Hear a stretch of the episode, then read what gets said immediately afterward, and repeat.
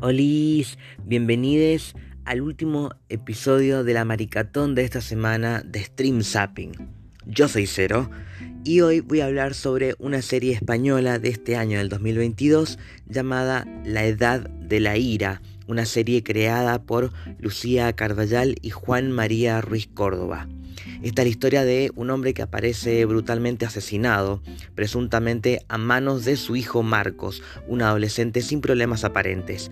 La tragedia cae como un jarro de agua fría en el instituto donde alumnos y profesores se preguntan en qué ha fallado.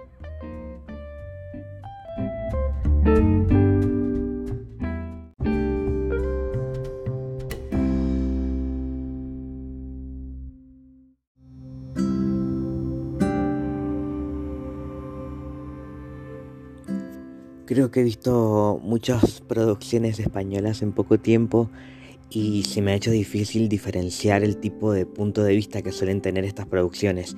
Y de todas esas que he visto, ninguna ha sido élite, que de todas formas es a veces la primera comparación que tengo porque mm, suele ser una referencia muy actual de ese tipo de productos para adolescentes pero con esta, esta serie, es una, miniserie, pues son cuatro episodios nada más, que no llegaron de forma legal para Latinoamérica, solamente de, por parte de A3 Media, pero no es una plataforma que se use mucho por este lado.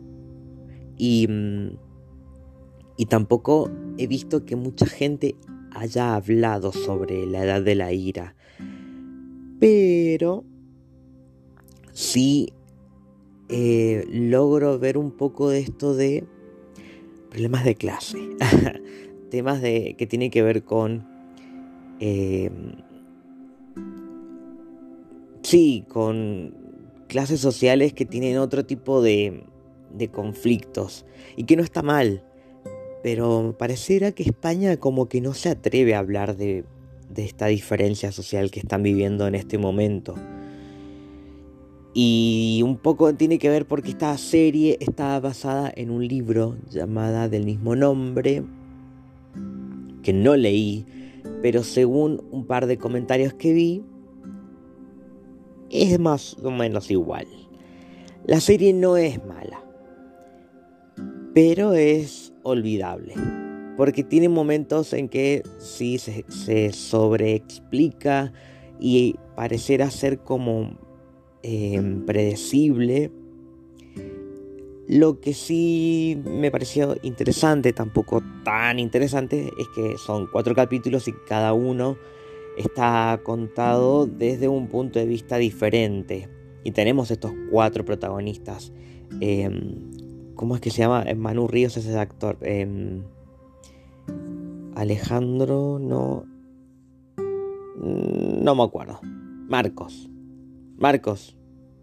Sí, Marcos es el protagonista. la chica que no me acuerdo el nombre. El otro que se llama Raúl, que es el nuevo, y el hermano de Marcos, que es Ignacio. Que se va contando la historia primero por ella, después por Marcos, después por Raúl y después por... No, después por Ignacio, después por Raúl y por último por Marcos.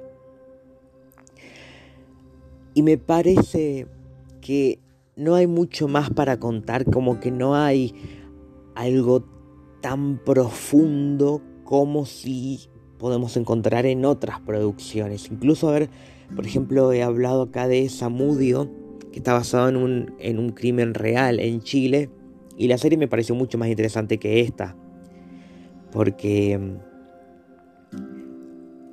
por más que sean capítulos cortos y, y cuatro capítulos creo que también tiene, se puede enfocar la historia desde un punto de vista más em, global, por más que haya, haya personajes LGBTQ, pero ahí está la diferencia, que tanto el libro como la serie tiene una vista muy superficial, perdón, muy superficial, como que voy a, quiero hablar de estos temas, pero pareciera como que la persona que lo escribió no sabía tanto sobre lo que estaba contando. Como que no sé si faltaba investigación tal vez, pero sentí eso. Entonces como que termina siendo una serie para ver mientras estás haciendo otra cosa. Eso hice yo, porque no es difícil de entender. Y, y sí tiene un par de imágenes lindas cuando están en la playa, pero la serie en sí no tiene un atractivo para identificarla y diferenciarla de otros contenidos. Ni siquiera la trieja, porque es más que un triángulo amoroso de, tres amigues, porque a, a, ella le gusta Marcos, pero a Marcos le gusta Raúl y a Raúl le gusta a ella. Y están juntos el estrés porque poco se complementan, pero no porque se han enamorado al mismo tiempo. El, el, sexo parece que funciona de otra forma entre, entre ellos. Em, no sé qué onda. Me quedé con gusto a poco. Eso quiero decir. Yo esperaba un poco más. No, no sé si esperaba un poco más, pero sí tenía ganas de ver algo distinto. Y no pasó. Em, no es la culpa de, nadie, supongo que